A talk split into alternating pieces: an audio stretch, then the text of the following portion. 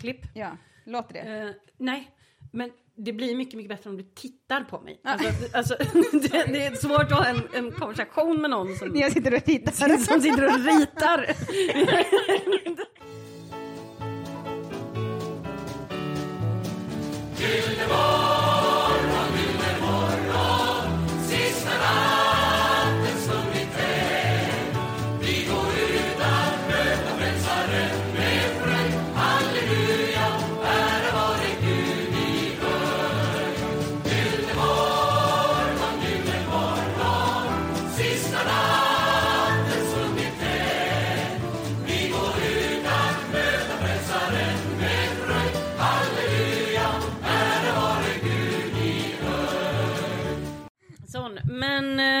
nej, men det ser ut som att det funkar ljudet här. Så då, då kör vi igång. Då får jag säga varmt välkommen till Vinhaggornas 2.0 Sara. Hur är läget? Bra, tack så mycket. Ja, Stort din, att vara här.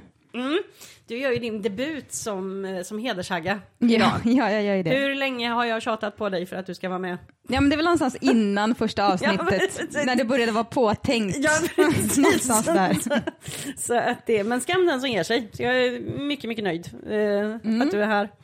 Men eh, vi ska ju återkomma lite senare till att berätta mer vem du är. Men jag tänkte att du ska ju få börja och berätta hur, eh, hur har veckan varit Sara?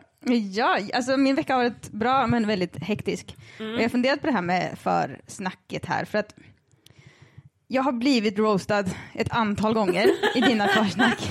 Ja, det har väl hänt. det har hänt. Mm. Eh, ja, bland annat den här uh, växtincidenten. Ja, den lilla odlingspsykosen. Ja, jag skulle inte kalla det för psykos. Jag, Det är ändå ett starkt ord.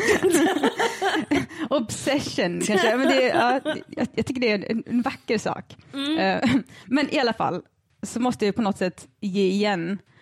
Och så har jag funderat på vad jag kan roasta dig om. Och det är så oerhört mycket saker jag skulle kunna ta upp. Jag har funderat om det ska vara maten, att du inte kan laga mat. Liksom. Jag har försökt lära dig att laga linssoppa ett antal gånger. Ja, i 17 år eller vad är det? Men du får panik. Ja. Och bara, Jag kan inte komma ihåg att jag ska både hacka löken och laga potatisen. Men det är ju för att du har ju alltid sådana här inlägg att nu måste du titta, det här är jätteviktigt och så säger jag ja och sen så gör jag allting tvärtom. ja, men, men sen funderar jag på att kanske ta upp med den här allmänna förvirringen du har när du rör dig genom livet. Men den är lite mer diffus liksom. Eh, och det som har varit mest aktuellt kanske de senaste två åren, det är ju det här med att du är totalt tekniskt efterbliven. Ja, Eh, jag har fått otroligt mycket samtal, paniksamtal. skrik och gråt Ja. och ja, utskällningar. Kör det här till en MP3! nu! Så fick jag pedagogiskt långsamt förklara hur du ska göra och så skriker du saker som Jag har ingen sån knapp Sara! Det ser inte samma ut på min dator. Alltså Men- det är ju otro- det är ett mirakel att du har en podd. Det är helt Ja, nej, obegripligt. men folk förstår inte. Nej. Men nu, jag har ju faktiskt sparat en bit eh, information till dig som jag och tryckt på i två dygn. Oj, spännande. Eh, därför att i fredags, i söndag nu när vi spelar in, så i fredags så gästade jag eh, Josefin Lennartssons podd som heter Hela mig. Och vet du vad som hände? Nej, vad hände? Jag hade mitt första Zoom-session. Nej. Ja, vi spelade in allting på Zoom. Och jag, jag, jag lyckades följa länk och jag tror att det var att jag blev så, jag blev så skräckslagen för att det här, det här är en person som jag inte känner. Så jag kunde liksom inte skrika, svära och hota med att göra slut. Nej. Utan jag fick bara liksom gråta inombords och följa instruktionerna. Och efter mycket om och men så funkade. Det är helt otroligt. Det är jag, helt jag är otroligt. väldigt, väldigt stolt över dig. Ja men det här är, det här är faktiskt alltså, mitt livs bedrift. Ja, ja, ja, du, du såg dig själv också på skärmen, det måste ju också varit förvirrande. Jag såg mig själv, det är ju alltid en mardröm. Man, man känner ju spontant för att direkt eh, ringa till alla människor man någonsin har träffat sedan 1980 och be om ursäkt. jag visste inte att det var så illa. Jag, Nej, Jag är väldigt stolt alltså. Mm. Det är otroligt. Det här är ändå en person som för bara några år sedan inte skaffade bank-id utan gick till banken Mm. med, en, med de andra pensionärerna liksom. Ja men precis. För att Man- systemet var ute efter dig eller vad det nu hade för... Jag, tycker, jag, jag, jag har väl lite den här, bara för att du är paranoid så betyder det inte att de inte är ute efter dig. Men alltså, det, i och med att jag levde liksom fyra år på Teneriffa Ja. och liksom jag kommer ihåg det blev ett storslaget att lönen kom in på kontot, att man liksom inte fick den kontant och gick och satte in. Och sen när man skulle betala hyran, nej men då knallar man liksom 20 minuter ner till Las Americas, gick in på ett kontor, Ja. sa hej till Carmen. och liksom gav henne kontanter och sen fick man ett handskrivet kvitto. Ja, Och det här höll jag liksom på med fram till 2015. Så att det, ja, ja. det, är, det, är, det, är, det är otroligt. Det är otroligt, det är det. Men eh, hur har din vecka varit då? Eh, jo, nej, jag har ju, det har väl eh, pågått ett tag. Det var nämligen så att eh, förra helgen så konfirmerades min systerdotter. Ja, just det. Ja. Och då skulle vi ju ha ja, men släktkalas och hela balletten. Eh, cirka två månader innan den här konfirmationen så ringde min mamma upp mig och var lite sån här, mm, Annika du, du vet ju om att på, du vet väl om att på konfirmation behöver man vara finklädd. Och jag sa, eh, ja mamma, jag är 42, la på och tänkte, kuken, jag har inga finkläder. Jag, jag tycker att det var helt berättigat av henne att eh, påpeka det. Ja absolut, det är ju, men jag kan ju inte ge henne den rätten. Jag måste ju liksom låtsas som jag har någon slags koll. Eh, vilket jag absolut inte har. Så att jag... Och så har jag tittat igenom, jag har liksom någon sån där orange klänning men i och med att jag är blekast i kvarteret så såg jag ut som någon slags vandrande reklamskylt för tuberkulos och hepatit. Så det var ju, det var ju ett stort fett nej. Ja. Ehm, sen så fick jag, du vet min Alice. Mm. Jag fick ju två par tjejskor av henne. Ja. Så att jag, jag skulle kunna välja liksom. Ehm, Jag har aldrig sett dig i tjejskor. när, jo, men det har du, men det är bara så länge sedan så jag har glömt. Ehm, jo, men då i vilket fall så, så jag hitt, hittade vet, någon, någon kjol och någonting. An, helt okej klädsel. Långkjol och någon topp och tjejskor. Och jag hade smink och jag hade kammat mig och allting sånt. Jag hade ansträngt mig, Sara. Mm, väldigt bra. Iväg åkte jag på den här konfirmationen, eh, var trevlig mot släkten eh, och skulle åka hem. och då är saken att jag tog vägen förbi, det finns en, en restaurang som jag målar skyltar åt. Ja, just det. Så jag tog ett, ett, en sväng förbi där. Och så skulle jag få skjuts hem, så jag väntar på att min kompis ska bli klar med stängningen.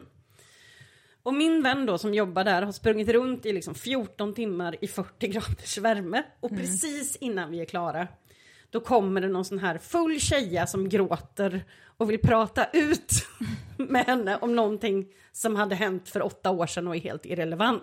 ja. Och jag kan ju säga det som har jobbat på krogen, att liksom gråtande tjejor, det är väl ungefär det sista man orkar med när man har en kvart på sig att stänga. Så jag tänkte att, ja men, det här kan jag ju vara behjälplig med. Så jag går efter, lugnar ner henne, får henne att andas och tittar på henne och säger, hjärtat röker du? ja. Och jag lovar Fint. och svär. Det här är liksom, jag är fortfarande i mina ögon då dressad upp till tänderna, sminkade grejer. Hon tittar på mig uppifrån och ner och tillbaka. Och precis innan hon brister ut i det här lille skutt ylgråten så får hon ur sig Ja, men bara vanliga cigaretter!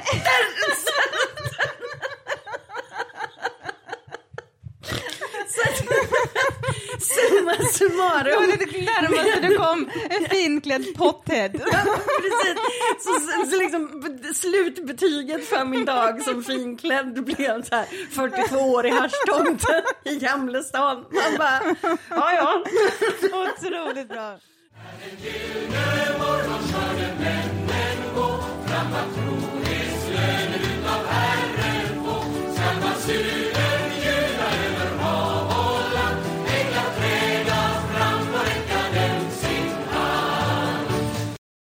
Eh, vi ska ju komma igång med dagens ämne idag och det sköna är att vi har faktiskt inget direkt ämne för idag är det säsongsavslutning Ja, som du är eh, inbjuden att ackompanjera mig i. ja. Men jag tänkte att vi kan börja lite med dig om du känner för att berätta lite om dig och din bakgrund. Du jobbar ju som låtskrivare till vardags. Yes. Men det är ju inte därifrån som som är anledningen till att du är här. Nej, precis. Så vill du berätta lite om din, ditt förhållande till, till frikyrkan? Ja, jag är eh, född pingstvän.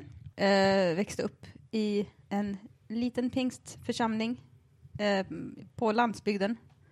Och sen under tonåren så åkte jag runt på konferenser och läger och gjorde sånt som man gör som tonåring i Ja. frikyrkan. Hör till. Befann mig i den världen liksom. Men när jag var ungefär 17 så lämnade jag. Så jag lämnade ju ganska långt innan dig, kan man säga.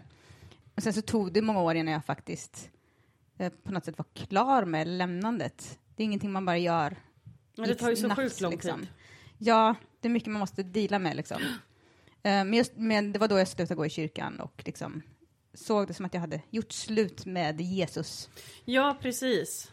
Det kommer jag ihåg att har använt det uttrycket att det är liksom det, det är nästan, det känns nästan som att man Ja men man gör slut. Ja, men, Men verkligen, för mm. det är en sån otroligt viktig del. Alltså, Gud och då framför allt Jesus, tror jag, som, som barn i den, i den miljön, är liksom en sån tydlig person eller figur som är, Mm.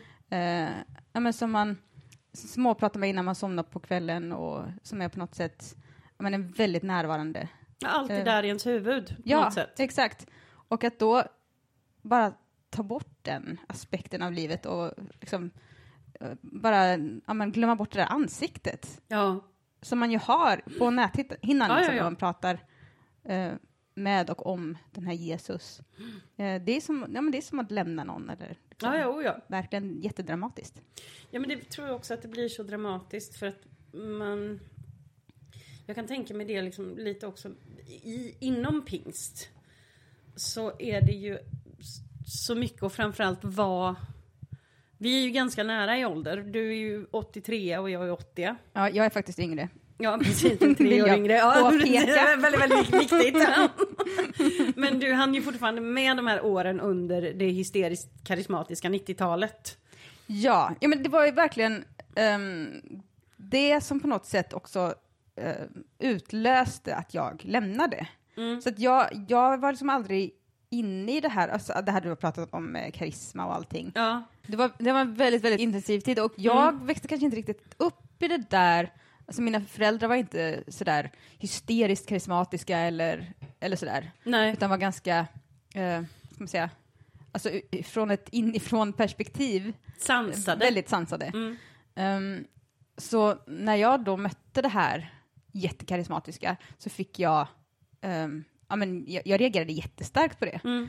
och gillade det helt enkelt inte. Nej. Och ehm, den där ödesmättade dagen när jag verkligen eh, tog det där beslutet att jag skulle lämna, det Precis. var på Nyhemskonferensen när jag var Ah. 17. Det måste ha varit 2000 då? Ja, ja men någonstans där omkring. Ja. Och eh, det var den här ungdomshelgen. Och hela helgen hade varit, det var så mycket grejer som hade hänt. Det var, jag hade väl skippat något eh, sånt där stormöte på kvällen innan. Och så kom folk tillbaka från det där mötet och var helt hysteriska för att de hade sett hur tänder hade helats. Att folks Är det här guld, Ja. guldtands-episoden på Nyhem? Ja. Lägg av, du var där! jag var där. Det här måste vi alltså berätta, det var en sån snabb grej. Kommer inte ihåg namnet, men någon tossig predikant från USA som hävdade att den kunde hela tänder så att de förvandlades till guld. Precis. Och folk kom och, och, och helt hysteriska. Ja. eh, i någon slags, ja men verkligen masspsykos liksom. Mm. Och hade tittat varandra i, i, i munnen och sett hur deras amalgam hade förvandlats till guld. Ja. Eh, och det här skapade ju kanske lite, eh, ja men en svår stämning i min kropp. Jo, tacka fan för det. Men så gick jag på mötet dagen efter och, eh, eh, och var väl liksom lite allmänt sådär eh, det, och hade varit ett tag, kanske ett år som jag hade reagerat starkt på mycket saker och sådär. Ehm, och så var det en amerikansk predikant som stod och skrek och hoppade. Bara, bara det i sig har Exakt. jag haft jätte, jätte, jättesvårt för, alltid. Ehm, och han, han ropade, hur många får plats i det där tältet? Hur många kan det vara? Ingen aning. Jag har ju ingen, alltså.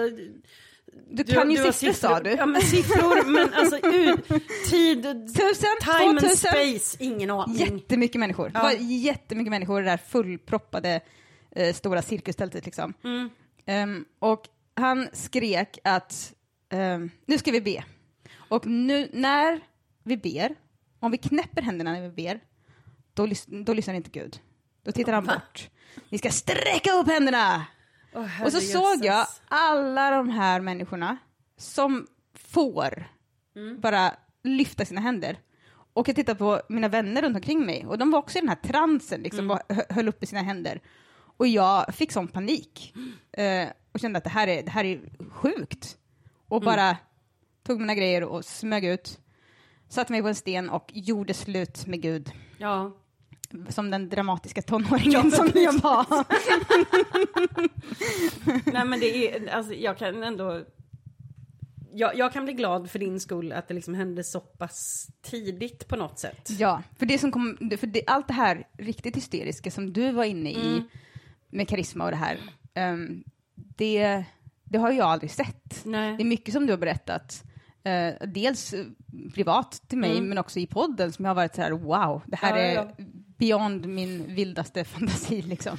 Nej men alltså det där är, det är lustigt att du säger just det för att eh, med, med den här guld, guldtandsgrejen för att det finns ju Ja. ett nystartat konto på Instagram som heter just Stockholm Karisma Center. Ja, Där de liksom går igenom supergrundligt allt. Man har haft eh, kopplingen mellan karisma och Nyhem. Så att det som du såg på det mötet, att om du knäpper händerna så hör inte Gud, utan du ska sträcka upp. Det där låter ju alltså som alltså, karisma under lupp. ja, Det var ju sådana grejer hela tiden. ja. Ja men masshysteri liksom. Ja. Mm. Och det, det, det sätter ju sina spår liksom. Ja, och i det här var det också, det var ju väldigt mycket fokus på lovsång. Mm. Och, och jag upplevde det som så otroligt manipulativt. Liksom. Jag, jag fick Mm. Det är ju det. Ja, men verkligen. Eh, att liksom chanta de här grejerna om och om igen och få folk att gråta. Ehm, och jag, i många av de här sammanhangen, särskilt när jag var lite yngre, ehm, när vi var på de här olika uh, lägren och sånt där, så, så skulle man liksom, man satt kanske i en ring med någon ledare och så skulle den här ledaren liksom eh, få alla att gråta. För Ja. att man skulle, alla skulle känna liksom anden och man skulle känna sig eh, ondskefull eller vad, vad det nu är man ska Precis. känna. Liksom. Och jag kunde inte känna det där. Nej. Jag fick ju liksom försöka låtsas tänka på något ledset och försöka gråta. Ja. För, det, för det bet inte på mig. Jag, jag hamnade Nej. liksom aldrig i det där.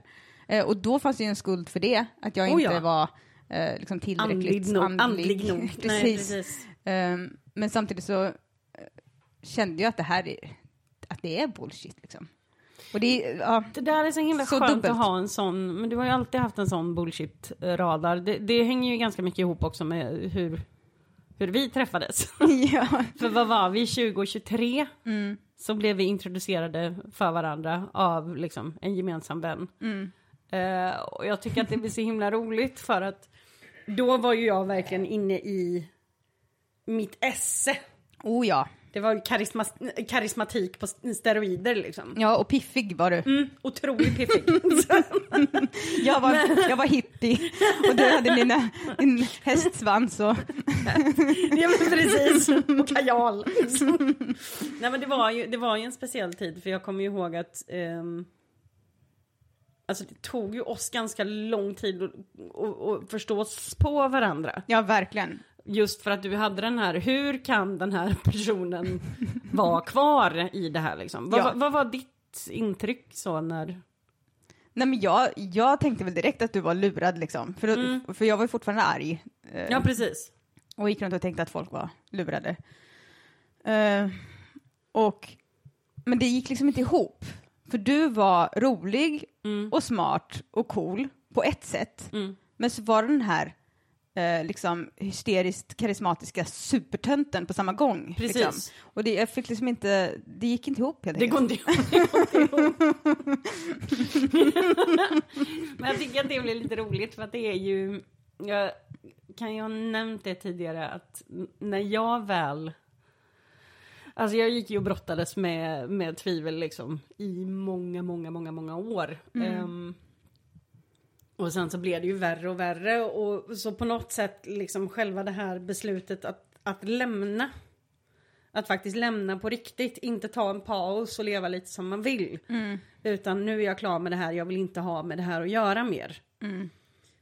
Den, det beslutet kom ju över en natt. Ja, Och jag minns att det, det absolut första jag gjorde på morgonen när jag vaknade, det var att jag ringde dig ja, och berättade det. Mm. och det var väldigt, väldigt skönt. Men sen är det roliga att vi pratade inte så mycket om det. Nej, det var ju det. några år, vi hade så mycket andra, andra Ja. saker att reda i. Ja, men liksom. det var ju- men, nej, men nej, vi gjorde faktiskt inte det. Vi satt liksom inte och gick igenom allting det här ordentligt. Nej. Liksom.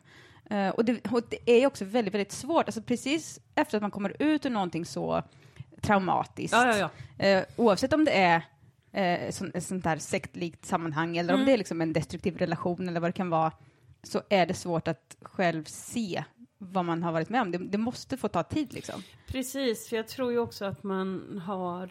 ehm, ja, men det, det är lite som att man, man tänker att en situation är så unik och allting är så sammanflätat också med, tänker jag, hur mycket man skäms f- för allt man har utsatt andra för, allt man har utsatt sig själv för. Alltså, det är väldigt, väldigt mycket skam ihopkopplat med det här också. Men jag har ju ett så himla eh, komiskt minne liksom när vi satt, det här är många år sedan, men när vi hade en av de, någon av de här eh, kvällarna när vi liksom drack vin och blev ledsna och över att vi saknade, saknade Jesus. ja. Och hade med oss i det här tillfället en vän som har lämnat ett annat samfund. ja. Och det här är, vad kan det här vara, säg sju år sedan? Men både du och jag var fortfarande så otroligt insnöade på att det bara var vi som hade sanningen när det begav sig, Ja. även då. För att när den här personen som var med oss försökte säga, fast jag tycker också att det är jättejobbigt att ha lämnat min tro. Så Du fattar ingenting. du fattar ingenting. Du var ju inte kristen på riktigt. Och alltså exkluderade den här stackars människan fullkomligt ur vårat liksom navelskåderi. ja, Det är väl det är liksom- otroligt. Nej men det är ganska intressant hur, hur det där hänger kvar. För jag har väldigt roligt åt just den tanken på alla personer som man ansåg eh, inte, var, inte var riktiga kristna. Eh, det var ju, men alltså snälla någon, missionarna, det var ju, det var ju highway to hell. Ja, nej, men det, det, det, var i alla, det var i alla fall väldigt ljummet, väldigt Ja, svalt. otroligt, otroligt ljummet. Väldigt svalt. Eh, och vi ska ju inte tala om Svenska kyrkan. Ja, ja, nej, det är något, det är liksom inte ens... Katolikerna, det var, det, nej, men det var ju ett smörgåsbord av demoner och avgudadyrkan. ja, det, det är samma som hinduism. ja. och jag kan tycka att det blir så komiskt nu när, när man tittar på det i, i efterhand, när man har kommit över den här spärren om att det var på exakt samma sätt även för de, alltså folk som har lämnat mormonismen eller någonting. De, hade, de hade ju också det här med den enda sanna läran. Det är ju Ja. därför det har varit så himla himla intressant att göra avsnitt nu under det här året med Anna Palm. Eh, just för att hon dels är så otroligt insatt och kunnig och smart. Liksom. Men det blir så tydligt hur, hur likt det är, alltså just fundamentalismen, vad den gör med. Verkligen. Eh, Min morfar som var väldigt, väldigt eh, frälst. Ja. Eh, Härligt frälst. Härligt frälst, verkligen. Eh, han hade ändå eh, någon slags insikt om det här och liksom eh, hade också, han älskade att berätta roliga historier. Mm. Och han hade en, som han berättade ibland, som var att en missionare kommer till himlen och eh, blir rundvisad. Mm. Eh, här är katolikerna. här, det det är här de brukar hänga. Eh, och visade runt de olika grupperna liksom, och vad de hade för sig. Och sen så började han, den här ängeln prata tyst. Eh, och sa, "Här, det- sh, här, det är här pingstvännerna är. De tror att de är själva här. Det är väldigt, väldigt roligt. Det är väldigt, det är väldigt, väldigt roligt. ja, men det- det är ju också lite så som, som det är. Ja, ja men exakt. Eh, det- men som du säger också från alla håll. Ja, från alla, men det är lite, i, i alla fall i Sverige så har du liksom, du har ju Livets Ord och du har Pingst som ändå har haft lite av det här, jag tror ju det är där lite av den här allmänna självgoda auran. ja Att verkligen. ja, men vi tror på, på samma sak. Men vi är bara lite bättre än alla er andra. Ja. Och Gud gillar oss lite mer. Så. Precis. Och det är också mycket mer om det kommer jag ihåg i Karisma, att de ofta pratade om så här hierarkier i himlen och vem som skulle få sitta närmast Gud. Ja, herregud, wow. det skulle Mm. hållas på. Så att det, är- det, är en san, sansad rörelse så här i efterhand. Ja, men när vi träffades då och du var inne i den här världen. Eh, alltså, jag tänkte på det när jag lyssnade på avsnitten igen. Att, eh, för det var någon som hade frågat i den här, vad heter den, frågelådan? Mm. Eh, om det här med snygghetshetsen Just och det, det. där. Mm. Och du var ju eh, alltså en sån slav under det här. Du Gud, ja. svalt dig själv Mm. något så oerhört. Du åt, som jag, som jag minns det, så Mm. åt du någon gång om dagen en eh, vit rostmacka. Ja, några, några stycken. Mm. Eh, du tog ett lakritsal, Mm. konstant. Japp. Och någon gång ibland så åt du en tomatsoppa. Ja, det stämmer. Det var ungefär det som min Ja. diet gick ut på. Ja. Och, och hade liksom en sån ja, men, otrolig ångest runt det här. Gud Eh, ja. och verkligen, men, som att du straffade dig själv på något sätt. Mm. Eh, och det var ju verkligen fruktansvärt att se. För, var, för mig var det så självklart att det kom från kyrkan. Okej. Ehm, och jag hälsade på några gånger i din hemförsamling. Jag, inte då när du var med, Ja, men senare så hade jag, efter att du hade flyttat, just så det. hade jag vissa vänner som eh, ja, hade sammanhang där på något sätt och det var väl någon spelning någon gång och sådär. Eh, och jag upplevde den här kyrkan som jätteextrem. Och, Okej. och ehm, alltså jämfört med min hemförsamling liksom. Mm. Och att det var väldigt mycket sån där hets och, och det var väldigt mycket fokus på att få in ungdomar när de var unga. Precis. Och skilja dem från sina familjer. Just. Eh, väldigt tydlig sån grej liksom. Och att det var otroligt mycket fokus på att vara cool och hipp och snygg. Mm. Eh, och det var massa såna här, du vet, jonglörer. Killarna skulle vara jonglörer. och tjejerna skulle vara så, så, alltså, svält smala. Mm. Eh, det var en sån otroligt osund miljö. Gud och ja. otroligt dömande. En sak som blir så himla svår kan jag tycka, det är när man ska kritisera någonting. Mm. Så är det så svårt för att det är människor och jag kan kritisera deras, vissa av deras handlingar. Men det betyder inte att allt de gör 24 timmar om dygnet är helt jävla genomrötet. Nej, såklart. Utan det, och den där biten blir, det blir en svår balansgång. Ja, verkligen. Och, Kan jag, men- och, tänka. Mm. och, och inte bara i relation till en viss församling eller så, utan överhuvudtaget tänker jag, alltså, på många sätt är jag otroligt tacksam för att jag växte upp som jag gjorde. Ja. För att, menar, vad ska man göra som tonåring i en, i en småstad? Ja, Man kan snälla- hänga på en, en, en parkering och dricka hembränt. ja. Alltså, Nej, vi alltså, folk åkte måste runt. förstå att, vi, liksom, att man växte upp i, i en kontext där det liksom gick rykten om att det kanske skulle vara disco i Frändefors. Ja, Har ni, Precis. alltså, och det här är det deppigaste du kan tänka dig någonstans. Kanske får man hänga med moppekillarna. Nej men alltså det är för deppigt. Ja, och så alternativet då var det här som vi hade. Man åkte runt i Sverige på olika läger och konferenser och träffade massa människor. Ja, ja, gud Eh, ja. Det var liksom saker som hände hela tiden. I kyrkan var det liksom, det var, man för, förberedde alltid för något. Någon Ja. pjäs som skulle sättas upp eller någon körgrej. Man skulle ha liksom eh, ja, men, Eller man skulle vara med i lovsången. Alltså det var ju alltid någonting alltså, och kreativt musik, att och göra. musiken, alltså, jag tror absolut inte att jag hade eh, blivit låtskrivare Nej, om jag inte hade haft den, de otroliga sammanhangen där jag har fått Alltså vi pluggade ju liksom noter från, från att vi var barn. Liksom. Mm. precis. Och eh, var i alla de här körerna och alla de här, alltså det var en så stor del av det, musiken liksom. Ja, och jag kan tänka lite den grejen också, friheten vi hade. I och med att Mm. våra föräldrar visste att vi var liksom inte ute och, och söp, knarkade och blev gravida. Ja, eh, så att man fick ju åka kors och tvärs. ja, oh Det ja. var ju helt fritt. Alltså, från, från jag var 12-13 Mm. så åkte jag ju kors, i tvärs, kors och tvärs i Sverige för att liksom hälsa på kompisar och vara med överallt. Och man hade grejer att göra. Ja, jättemycket roliga spännande saker och massa människor. Ja men precis, och det var ju skitspännande när man var, det var ju alltså bara herregud, folk som inte är från Vargön. Wow! Man hade ju sett vad som fanns i Vänersborg och det ja, var lite deppigt. det var inget superutbud. Nej, det var, det, var, det var inget utbud på den tiden.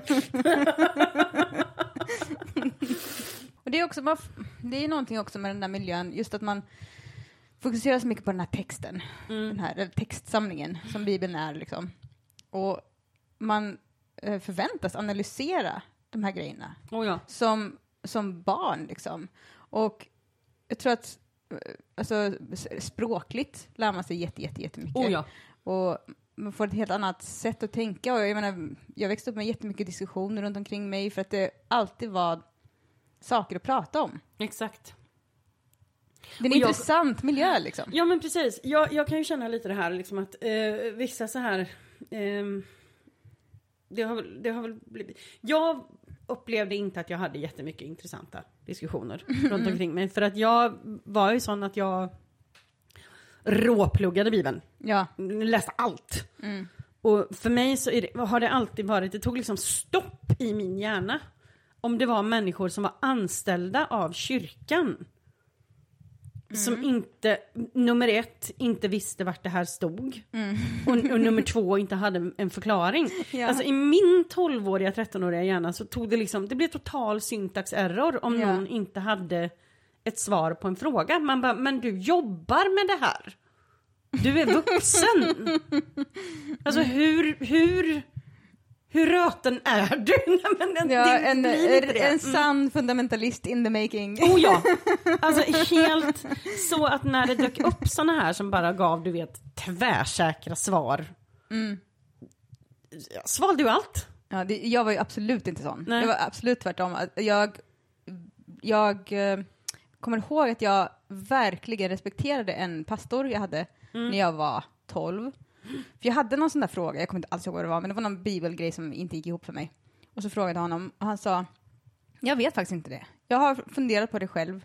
Eh, jag har pratat med folk om det, men jag, jag, jag vet inte.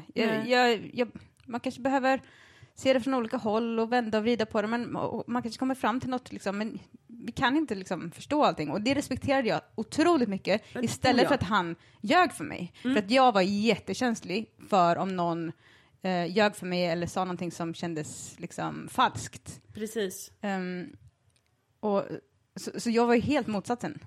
Mm.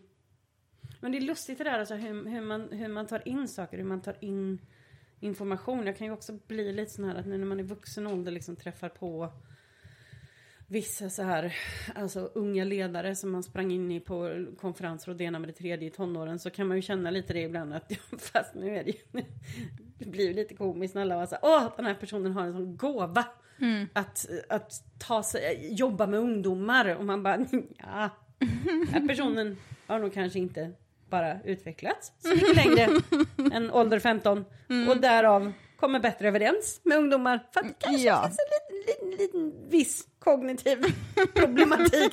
Sen ligger och guppar där Ja. någonstans.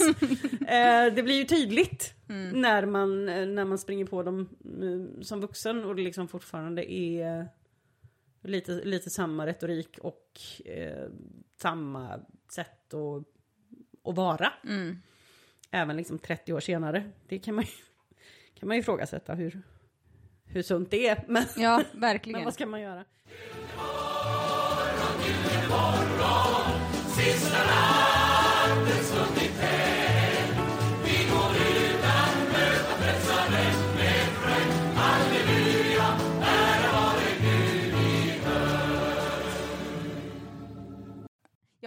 vi kommer in på allt möjligt här, men alltså det är faktiskt säsongavslutning. Yes. Och eh, trots att du är tekniskt efterbliven och, och Funktionsvarierad, hatar allt som har med teknik att göra, så har du ju mirakulöst nog eh, faktiskt gjort en säsong nu som eh, är fantastisk och trots att det faktiskt är eh, jätte, jätte krångliga grejer. Ehm, inte bara med själva inspelningsdelen Nej. och klippandet och allt det där, utan också vart de här sakerna ska upp på olika Ja. sätt. Eh, hur, hur går det? Nej men alltså det, det, är- en ganska bra grej att ta upp för att det är ju att i och med att under säsong ett så het, hette ju podden Vinhaggornas hämnd. Ja. Och då var ju all teknik kopplad till Amanda. Ja. Och det betyder ju att sen när jag fortsatte med podden på egen hand, Yes. då var jag liksom tvungen att skapa, för att när man lägger ut avsnitt och sånt, det är sjukt krångligt. Ja. Eh, och det är Verkligen. grej, du ska ha eget, eh, alltså minns du min Apple-ID-psykos som höll på Ja, i 48 jag timmar när jag den. bara grät? Nej, men då, är det, då fick jag liksom starta upp med Vinhaggornas 2.0 för att jag ska kunna ha tillgång till det här. Ja. Nu då så har jag haft ett projekt där jag har försökt förbättra ljudet på första säsongen Mm. och flyttat över alla de avsnitten till Vinhaggornas 2.0. Ja. Så från och med det här avsnittet så är det bara 2.0 som det kommer läggas ut avsnitt på. Men jag har ju, jag har ju skaffat Patreon. Eh, så man kan gå in och, och stötta eh, om podden om man vill och jobbet. Men det finns ingenting i hela världen som gör mig mer obekväm än att prata om sånt här. Så, så du får göra, du, säg något ja Sara. nej, men, det, det är helt orimligt att du har ett annat jobb. Det är Eh, lite mycket. Du, du borde ha bara det här jobbet för att det är så mycket jobb det är. Mm. Eh, och så så ehm, ni kan liksom ge lite grann. Eh, bara supporta lite. Hur blir man Patreon? Jo, men bara ladda ner Patreon-appen. Japp. Eh, man söker på Vinhägornas 2.0 Yes. och så följer man där. Ja, instruktionerna. Mm. Eh, inte svårare än så.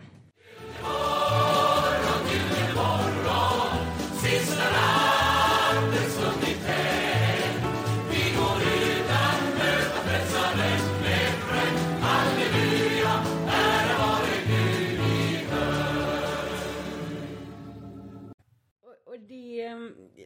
det, var, jag fick ett meddelande som jag läste i morses. Det var en person som skrev till mig och sa det att det är nästan, det, det är makalöst hur dåliga frikyrkan är på att ta ansvar för eh, den sjuka undervisningen som har gått ut. Ja. Ja, ja, det är verkligen, verkligen det. Eh, att det inte finns någon slags... ja, men när det är så, en, en sån otroligt stor organisation Mm. Ehm, som frikyrkovärlden är, det är ju liksom ett, ett, sam, ett, här nära sammanvävt nät av, av kyrkor och församlingar. Att det inte finns någon typ av eh, organisation som håller det här i schack på något sätt. Ja, alltså det är det, för frikyrkan, det som är grejen med, eh, med frikyrkan är att den ha, helt saknar historia, Mm. helt saknar eh, liksom, eh, ja, men, tradition Mm. och det- den kan liksom flyga iväg hur som helst, vart som helst. Absolut. Ja, men Och de har på- ju också en tradition av att liksom utbildning är från... Skit i det. Har Ja. du en spännande historia? Ja. Kör i vind. Ja, men det finns ju verkligen en jättestark Mm. eh, idé om att utbildning är av ondo. Liksom. Exakt. Ehm, och menar, om man tittar på katolicismen till exempel, det finns ju massa, massa sjuka grejer som händer i, i den världen såklart. Oh ja. Men det bygger ändå på någon typ av historia och genom hela historien så har, när det har, har hänt knasiga grejer, det har blivit bildats liksom bisarra sekter, Mm. eh, så har, har det funnits någon slags kraft i mitten som eh, tar det här tillbaka. Mm. Att säga nej, det här, här är vår tradition, det är så här vi gör. Eh, och det finns liksom inte plats att så här, nej men så här tolkar jag Bibeln Ja. personligen. Och Gud har sagt till mig personligen att, att eh, alla ska ha röda hattar på sig, Ja. för att annars så kommer man till helvetet. Eh, Eller vad det nu är för knäppa idéer folk får. Ja, ja, ja. Liksom. Eh, men, Jag är men, men, jätteledsen. Nu är lite för lite guldglitter på den så att det är... Varsågod. Ja, exakt. Sjön som brinner av svavel. ja, men folk får ju knäppare idéer än så. Ja, liksom. gud ja. Eh, men, men det är det som är grejen med frikyrkan, att den har liksom ingenting att hålla sig fast vid. Nej. Folk kan få hur sjuka idéer som helst. Ja. Och så är det så. Mm. Vi, nu, nu tror vi så här. Nu tror vi så här. Och, och det roligaste är att sen så när det väl kraschar, då är det bara Whoops. Hopps, hoppsan hoppsan och så stoppar alla huvudet i sanden Ja. och sen så tigs det ihjäl. Ja. Men alltså just en sak, det som jag inte förstår, det är några, det är några grejer. Och, och det är just den här grejen med alltså situationen i, i frikyrkan med vad som tillåts hålla på. Då tänk, jag tänker ju på den, den grejen liksom som, eh, alltså om man tittar i Nya Testamentet och man tittar på vad eh, Jesus faktiskt sa, förutom i Johanna, Johannes evangeliet där, där vi alla är helt jävla genomrötna. Men han var ju sådär förtjust i fariseerna.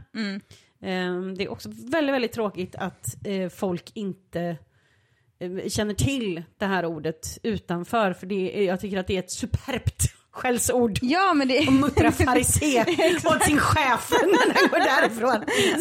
men det är kanske bra Annika, att de inte förstår Ja, vad du muttrar.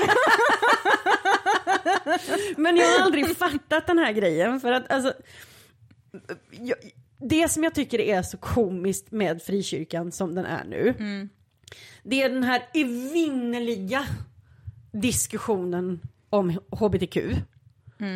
Och då menar jag bara just den här att det är liksom, folk lägger all sin tid och sitt krut på församlingarna ska delas och, och det ena med det tredje. Är det ingen av de här som liksom är så snabba med att döma ut hbtq som har liksom spenderat en liten millisekund på att fundera på, hmm, kan, kan, kan det vara så att jag kanske är en av de här fariseerna som nämns som att eh, de älskar att stå i gathörnen och ropa ut sina goda gärningar. Ja. äh, Men, men allt det här. Ja, nej, men Jag det, fattar inte riktigt, om man tror på det här, då fattar inte jag hur man vågar behandla sina medmänniskor på det sättet som fundamentala kristna eh, behandlar hbtq-personer och, och även kvinnor överlag Mm, ja. över världen. och människor i allmänhet. Människor i allmänhet, den här rötna människosynen Ja. liksom.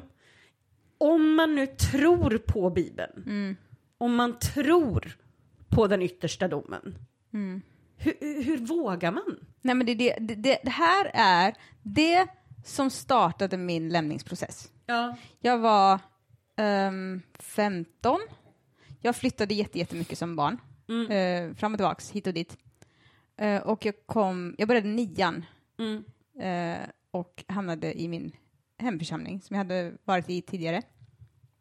Och jag var lite annorlunda för att jag hade flyttat så mycket. Just det.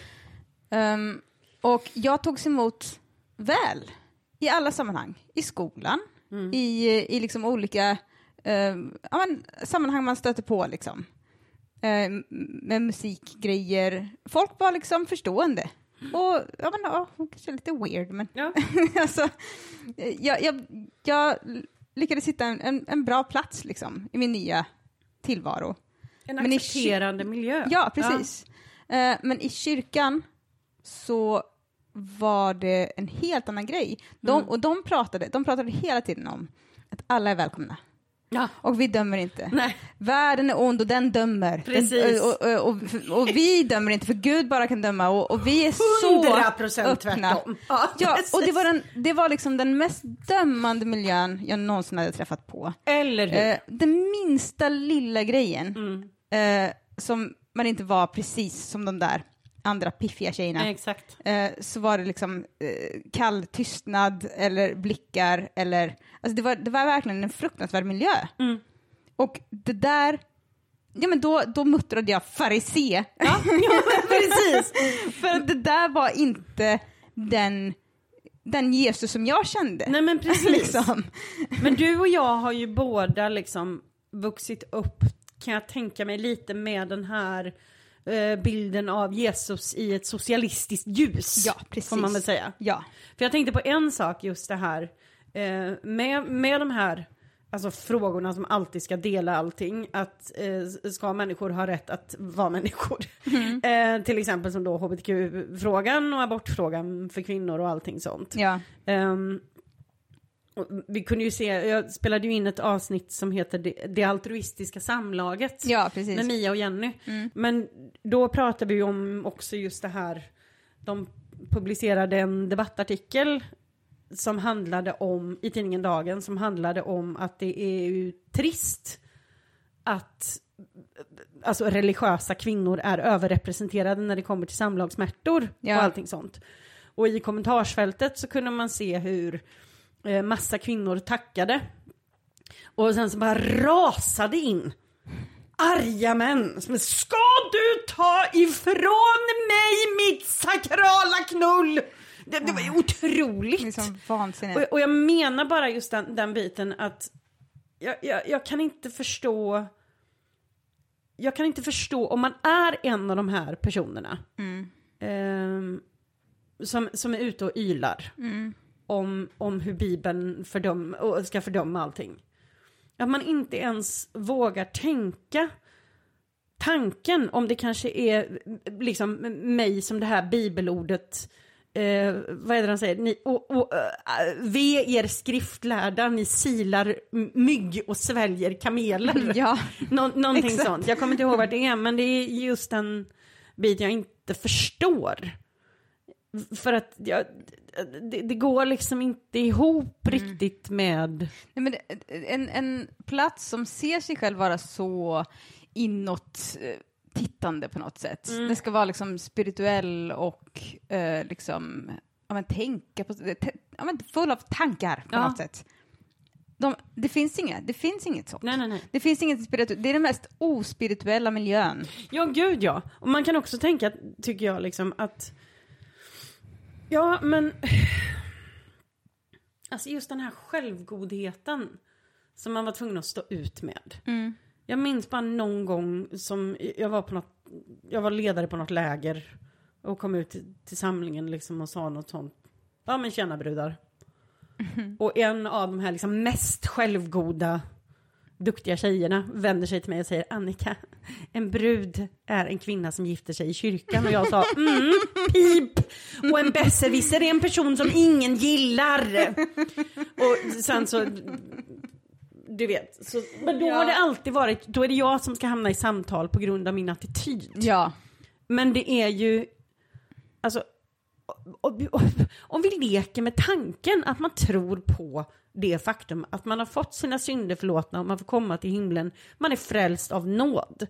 Trots att man är liksom, man behöver inte vara sämst, man är en vanlig halvröten människa med liksom goda dagar och dåliga dagar Ja. om man då tänker att det ska vara grunden och man kommer in och bara möter de mest självgoda personer du har träffat i ditt liv. Jag, jag får inte ihop det. Nej, Det nej, går inte. Nej men det går inte ihop. Nej, Det, det är det. det blir, det är, det, ja. Men jag tror också att det handlar lite om att det finns, det är ju en väldigt dogmatisk grej det här. Alltså man, det, det är väldigt regelstyrt, det är väldigt ledarstyrt. Man har liksom ett regelverk att följa. Och människor i, i andra miljöer måste utveckla en egen inre kompass, en moral. precis. Eh, man måste lära sig att eh, men, om jag gör så här mot den här personen så blir den ledsen. Man måste vara inkännande. Det är så men, mänskligheten fungerar liksom.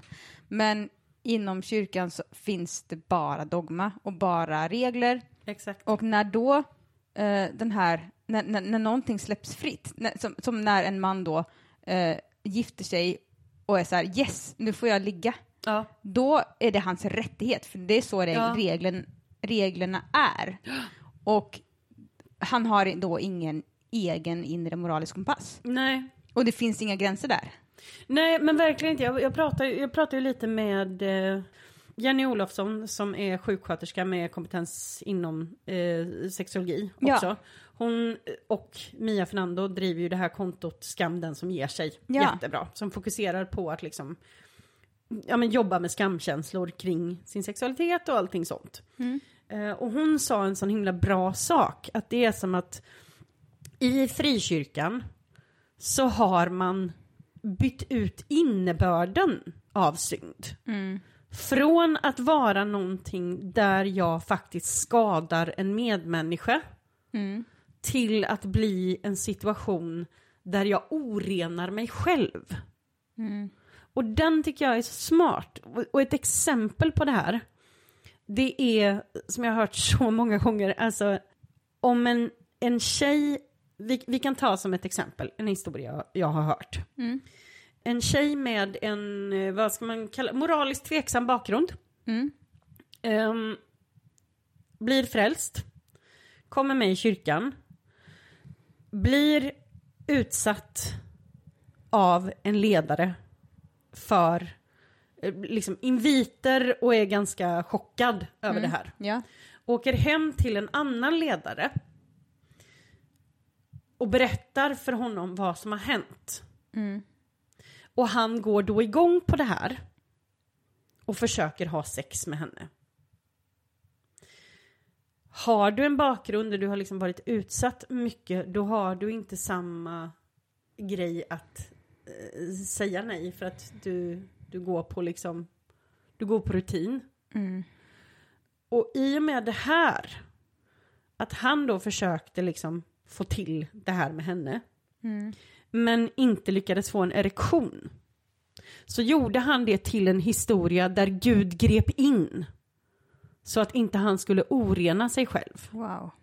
Istället för och inte en tanke på att det kommer en tjej med liksom åratal av utsatthet i samhället, har precis blivit utsatt för ett försök till övergrepp, söker stöd hos honom Som hon litar på. som hon litar på och han går igång på det här och försöker ligga med henne. Och sen skap, och det är det här, jag men, men alltså, det, det är så vidrigt, den här logiken, det är det jag menar. Som Jenny säger som är så briljant. Att man har tagit synden som någonting man gör mot en medmänniska. Och flyttat det till att man orenar sig själv. Och då har man också avhumaniserat den här personen som man har gjort illa till en demonisk attack. Alltså galenskap. Nej men alltså. alltså, det är som galenskap, men det här är logiken. Jag tror också att det här liksom binds ihop också på något sätt i mitt huvud med eh, hela den här grejen med protestantismen och framförallt frikyrkan. Mm. Att, att det, alltså, i mer större religioner, eller Ja. vad man säger, eh, så, så finns idén om att det handlar om att man ska ta hand om varandra och Mm. inte göra hemska saker mot varandra. Precis. Det handlar om kommunitet. Exakt. Eh, Medan i frikyrkan så handlar det om min personliga relation med Mm. Jesus. Min personliga utveckling i tron. Mi, mi, Eh, mi. Exakt. men det är Exakt. Ja, men det är ju därför alla har liksom huvudet uppe i egen, sin egen tolvfingertarm. Ja men Ett exakt. Alltså, navelskåderi som är helt bisarrt. nej, för det finns ingen kommunitet. Det Nej. handlar bara om individen och dens egna liksom, eh, grej på något sätt. Ja, och, och, och mycket blir det ju också för att de har ju liksom tagit alltså det kristna budskapet och liksom låst fast det vid eh, kapitalismen på ett sätt. Ja. Också. När den gyllne morgon de avsomnade träda fram ur gravarna att Herren se Jubelrop och sång ska fylla himmelen ty de kära evigt mötas får igen Eh, det var det här eh, avsnittet om psykisk ohälsa, eller två avsnitt var det ju. Nej, det var tre. Vi, Tre, tre. Jag är ju Ja. väldigt, väldigt nöjd med den titeln också. Det sakrala gökboet. Det- Där, där fick du till ja, det. där fick jag till det, eller hur? Jag satt och gottade mig ho, ho, ho, ho. Ja, väldigt, väldigt stiligt. Eh, Men eh, jag, jag var ett otroligt ångestfritt barn. Eh, det är först som vuxen jag har lärt mig att hata mig själv. Ja, just det. Ja. ja, det kommer ju med tiden. ja, ja, men precis. Eh, men jag tänkte på en så specifik situation när ni pratade om de här grejerna, om hur man ser på eh, funktionsnedsättningar och sådär Ja, i den där miljön. Och jag hade en, i ett sammanhang, ehm, en outbildad tonårsledare, skräll. vuxen person som, eh, ja men vi var en grupp av, vad kan det ha varit, eh, 15 eh, tonåringar Ja, mellan 13 och 15. oj. Ja. Och han berättade om eh, sitt livs största kris. Han hade fått ett barn Okej. Ehm, och eh, det här barnet hade någon typ av funktionsnedsättning, Mm. eh, mental funktionsnedsättning. Mm. Liksom. Och han berättade att han första månaderna hade gråtit och skrikit till Gud, eh, legat på knä och frågat Gud om och om igen vad han hade gjort för fel för att bli straffad på det här sättet. Okej. Ja. Eh, vi tonåringar satt där Ja. förbryllade och lyssnade på den Ja. här eh, mannen som höll på att tappa det. Men han, han hade på något sätt, det var liksom, han hade, hans kontenta av, av sin berättelse var att han hade på något sätt kommit fram till att det var nog ändå en välsignelse. Det fanns någon plan, Gud hade någon plan med att det här barnet var som det var. Men herregud. grundidén var ju att han tänkte att Gud straffade honom som individ Mm. genom att ge honom ett defekt barn. Exakt. Eh, hur det här barnet mådde togs inte upp i det här. Nej, nej, nej. Det är en otroligt oskön inställning. Ja, ja, oh ja, men alltså det, det här är ju en sak som, alltså, det, det vi, vi har tagit upp som exempel i, andra avsnitt är ju det här hur de också, alltså pastorer gärna liksom använder om de inte har en tillräckligt snygg fru. använder det som, som liksom någon slags pe- predikostoff om en viktig livsläxa liksom. Men jag tänker också det att Otroligt. det här barnet, vi vet ju inte vilken funktionsvariation det var, men det kommer ju också växa upp. Och det kommer ju inte vara jätte, jättekul för den om den fattar någon gång längre fram att min pappa har använt sin besvikelse över mig Mm, det, det som predikningar. Det är... Jag menar, det känns ju... Alltså, det, någon, någon måste ju ringa socialtjänsten. ja, men Går! verkligen. Ja, det, är, det är ju livsfarligt att hålla på. Och där sitter man och är 13 och bara... Va? Och det, det tänker, har jag faktiskt tänkt på jättemycket. Den största skillnaden mellan oss, eh, förutom eh, personlighetsmässigt, Mm. det här med hur vi tolkade världen, liksom, är ju att jag var född i det, Ja, du var det inte. nej. Och det gör en enorm skillnad. Det gör jättestor skillnad. Eh, Och jag har, sett, jag har sett det i, i många sammanhang, hur, hur människor som har blivit frälsta eh, liksom, eh, och inte har en, Mm. en kristen familj har en helt annan press på sig själva. Och en helt annan, eh, liksom, ett helt annat behov av att bevisa sig själva inför gruppen och inför sig själva och inför Gud. Mm. Eh, jo, men eh, ni pratade om det i den här eh, upp, uppryckelseångest-avsnittet. Eh, om det här med att ja, men, vara rädd för helvetet och, och du pratade med din syster också om att, Mm. om att, ehm, om att du bad för din familj, Mm. liksom, eh, som att de skulle hamna i helvetet. Ja, ja. Och jag tänkte aldrig på det. Jag har aldrig varit rädd för helvetet på det sättet. Otroligt. Ehm, Och jag, jag vet att mina syskon har haft sådana Mm. rädslor, men, men jag, ehm, det, det, jag köpte liksom inte den men du är grejen ju, på också, något du är ju lite gåsen i familjen. Ja, lite så. ja, ja, men jag och pappa är, är yes. Mm, ja, precis. Jo, men Eh, men när jag, gick, när jag började gymnasiet så Mm. var det en sån här kristen skolgrupp. Eh, kommer du ihåg dem? det. Ja, oh ja.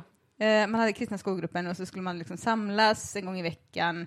Eh, gärna så att folk såg. Mm. Och så skulle man sitta och be och kanske sjunga en lovsång och så här. Mardröm. Fruktansvärt. Men då var det en tjej som, var, som hade blivit frälst under sommaren innan gymnasiet. Okej. Som var med i gruppen. Eh, och vi satt och liksom, ja men gjorde våran grej liksom. Eh, planerade vart vi skulle sätta Jesus älskar dig klistermärken. Alltså det är så jävla lökigt. Töntigt. Alltså jag får så ångestpåslag, så svettningar. Jag, jag minns de där klistermärkena så väl och Ja. jag bara, du vet så här, jag tänker inte, alltså, var social död för mig. Om någon hade sett mig sätta upp ett sånt. Så jag tog, tack så mycket, tog min bunt och bara slängde det i närmsta soptunna. Ja. Ah, det är otroligt. Mm. Men hur var hon liksom Jo, men- annorlunda mot resten? Nej, men, grejen var att hon, f- först var hon som en del av gruppen liksom. Det var helt normalt. Men så satt vi, vi skulle avsluta det här, den här stunden med att be tillsammans. Och så fick hon alltså ett, ett, en, en panikångestattack. Mm. Och var helt otröstlig och kunde knappt andas. Och liksom pep ur sig att min familj kommer komma till helvetet. Mm. Och jag vet inte hur jag ska rädda dem. Nej, det, Och det, jag hade liksom aldrig riktigt sett det där förut. Jag hade liksom inte, jag hade liksom inte tänkt att, att andra hade... Jag visste ju att... Jag hade ju hört alla hot om helvetet och jag visste ju att folk var påverkade av det. mm. Men att se det så konkret, jag, alltså, jag, jag kunde verkligen känna hennes totala panik. Ja. Och det var så fruktansvärt och det var verkligen så tidigt för mig också att, att det var en sån skillnad för henne som hade blivit eh, kristen sent liksom. Precis. Dels för att det var så mycket nytt att, som hon behövde liksom lära sig och, och kompensera för och bli bättre än alla andra. Men Exakt. också att just att hon, hennes familj faktiskt inte var kristna. Att, att hon hade så mycket mer ansvar än oss andra. Otroligt ansvar man får på sina, på sina axlar. Det är... Nej, men det är så fruktansvärt. Ja, nej, men det, det går liksom inte att, och det går inte att förklara. Jag kommer ihåg att jag hade en diskussion med en, en vän som fortfarande, liksom, hennes man är fortfarande med i kyrkan på, på ett eller annat sätt. Och då vet jag att de hade blivit tillfrågade av ungdomsledaren att komma och liksom typ prata med eh, på ungdomssamlingen om äktenskapet och familjen. Och jag, var, och jag blev bara, sn- med allt som finns i mig, jag ber dig, gör det inte. För att sitta där, alltså den ensamheten som är när man är den enda från sin egen familj. Ehm, i, mitt, I mitt fall så, så var det ju liksom ehm, det, var, det, var ju, det var ju inte en, en superfestlig eh, hemmiljö heller. Mm, nej. Och ehm, alltså är det missbruk och sådana grejer, då kommer ju också, då har man ju sällan den bästa ekonomin. Nej, Så jag kommer ju ihåg det här liksom att sitta där och vara helt, alltså så grundensam som du kan vara. Och så ska det liksom komma, det är ju inte så att jag inte hade sett de här lyckade familjerna i kyrkan. Sen ska de komma och stå och prata om deras lyckade äktenskap. Och i gruppen så sitter liksom något av deras barn som alltid har lite, du vet, bättre kläder, bättre allting. Den här liksom klassfrågan lite som kommer in i det här också. Alltså man ska, jag tycker inte att det där är en helt bizarr sak. Du ska inte, de här personerna som kommer utanför och är med där, de ska inte behöva få mer av den perfekta kristna familjen liksom uppkörda i näsborrarna. nej. Ehm, Men det är ju, det är, that's what it's all about. Ja, Alltså. därf, därför att det är, det är horribelt. och liksom gå och lägga, alltså välkommen till att försöka sova när du är 13 år, världens ängsligaste person och någon precis har berättat för dig att alla som inte är frälsta hamnar i helvetet. Hela min släkt, Ja. alla. Och sen så också den ångesten som man liksom inte riktigt fick ha att, nej nej, men alltså alla dessa självgoda vidriga personer som jag träffar i kyrkomiljöer, är det dem jag ska spendera evigheten med? Nej men då, alltså nej, då, det, det går liksom inte. Nej. Det, det, det är inte möjligt.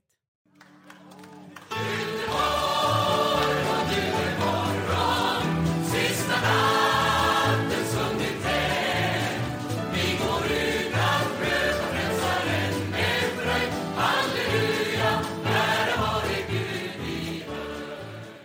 alltså över, överlag kan jag väl känna det här året så har det liksom blivit mycket mer, man känner att samtalet kring de här frågorna eh, börjar komma igång mer ja, och mer. och det, övra, alltså det är så mycket poddar, så mycket grejer som händer. Jätte, jätteroligt. Så fantastiskt. Ehm, och det, jag tycker att det är fint också för att det finns plats för alla. Ja, Eh, och har man liksom svårt för eh, galghumor och en liksom programledare som säger röv en gång i kvarten så finns det ju liksom andra lite mer värdiga så att, att tillskansa sig information. Så att det har ju startat till exempel podden, de kallar oss avfälliga, jag har hittat eh, en annan podd som heter Hela mig, en existentiell podcast. Eh, de kallar oss avfälliga, styrs, eller drivs av Karin och Maria. Och eh, Hela mig drivs av en före detta pastor som heter Josefin Lennartsson. Och de här tre personerna, de här var ju några av upphovsmakarna till religionstraumadagen Ja. som instiftades 24 maj. Tror vi var 89 personer från liksom alla olika yrkeskategorier och samfund som skrev under. Och sen så har i samband med det så har det ju startats ett eh, otroligt eh, konto på Instagram som heter just religionstrauma. Där man kan alltså vara va inne och läsa om folks upplevelser. Och anledningen till att jag tror att det här är så bra att ha det är för att när man har varit i det med tiden så börjar man ju tänka att nej men jag måste ju ha drömt det här. ja Det här- man inser hur knäppt det är. Ja, det här är liksom för knäppt för att det ska ha hänt. Och då kan det vara ganska nyttigt att gå in och läsa sådana här saker och bara nej, det var det, var det inte alls det. Ja. och se, se andras upplevelser liksom. Så att det är, det är mycket som, som händer. Eh, Det är otroligt det. viktigt med de här grejerna. Jag, menar, jag som har varit utanför kyrkan i så många år, Ja. eh, och vi har ju pratat om de här sakerna ganska Ja. mycket. Och trots det har, att du har gjort den här podden, har Ja. varit terapeutiskt för mig. Är det sant? Ja, men verkligen. Ja. Det är liksom saker som jag inte har tänkt på, som har liksom legat någonstans obearbetat på något sätt. Som Okej. jag har fått tänka på. Ja. Eh, och, det, och det är så viktigt att verkligen prata om de här grejerna. Eh, även för oss som har lämnat för länge sedan. Liksom. Ja, jag tror ändå att det liksom finns en, en alltså ett, menar, ett, ett behov av liksom att känna att man inte, det är ju det, en gemenskap där man får känna att man inte är ensam i sina knäppa, knäppa upplevelser. Ja. För att man kan ju inte ta det med sjukvården. Nej, absolut inte. Nej, då blir man ju inspärrad för all framtid. ja. det, det är ju liksom, tack och hej. Jo, jag, jag minns den här demonen som besatte min vän. Då är det kört, då blir man inspärrad. Nej, nej, nej, men det kan man liksom inte... Det, det är ingenting, vad gjorde ni under semestern? Ja, nej, men min väninna upplevde att hon demoniserad så vi befallde de demonerna att fara in i hundarna på gården bredvid. Alltså, Mina vänner eh, f- föll till marken, skakade, skre- skrek och skrattade och allas amalgam blev till guld. Guld! Åh, Kristina, amalgamet blev till guld. Den musikalen hade jag gått på. Ja, vi kanske ska skriva den. Ja, jag tycker vi ska...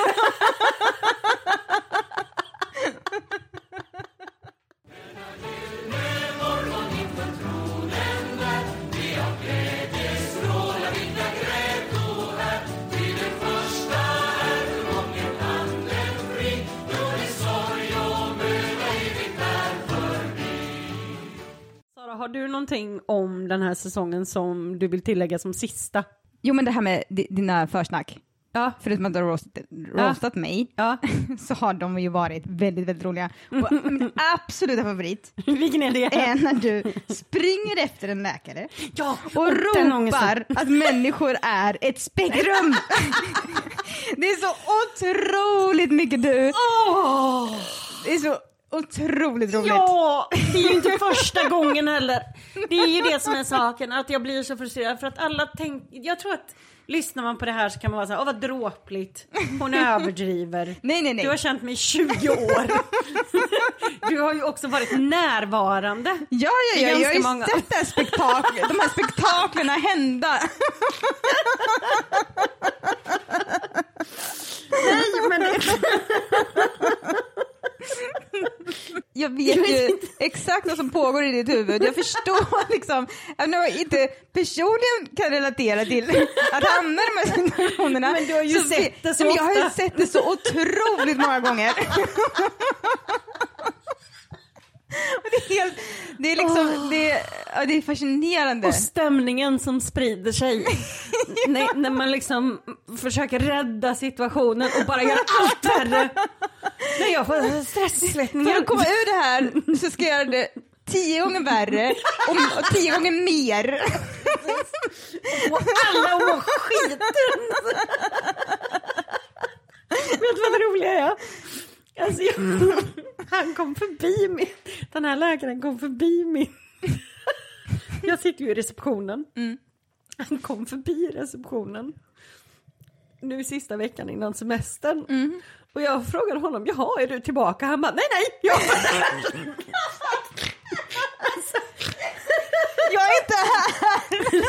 Alltså på riktigt i nio månader gjort sig osynlig på Expo för att slippa, och det betyder också att sett, med alla har sett att det kommer alla gömt sig bakom hörn. det absolut roligaste är att det innebär att man måste gå förbi mig i princip.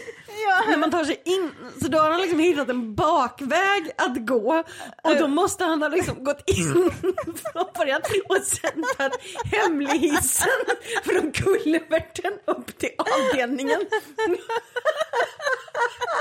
Han hade hoppats Ja, ja, ja. att du skulle ha glömt bort honom vid det här laget. Så jag var så, nej, jag, idag vågar jag ta ut Tänkte att nu, nu, har ändå tid passerat. Nej, nej. Nu kanske hon inte kommer jaga mig genom korridorerna var när ni är obskyr.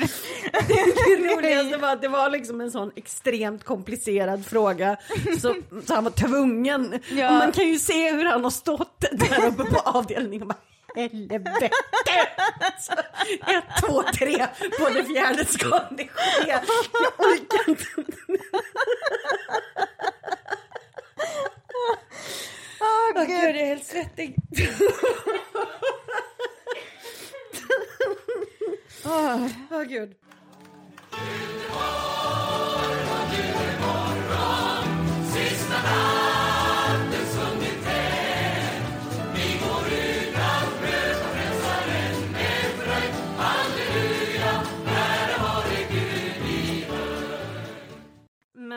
Nej, men i vilket fall så det är så himla himla många jag vill tacka. Alla ni som har eh, agerat hedershaggor under den här säsongen. Det, jag är så otroligt tacksam att ni har varit med och gett av er tid och varit del av det här. Det är otroligt uppskattat. Och nu fick jag ju äntligen med dig, Sara. Tusen tack till er som faktiskt lyssnar, tar i den tiden och tusen tack till er som faktiskt är Patreons. Eh, det betyder jätte, jättemycket för mig och det är, det är otroligt uppskattat så att ni vet det. Um... Och tack Annika för en otroligt fin och givande och underhållande säsong. Åh, tack! Det är verkligen, du gör ett otroligt jobb. Men Viktigt dig. och fint. Nu, nu lägger vi på innan jag börjar gråta. tack, för- tack för att ni har lyssnat. Ha det gött, hej! Hej. hej.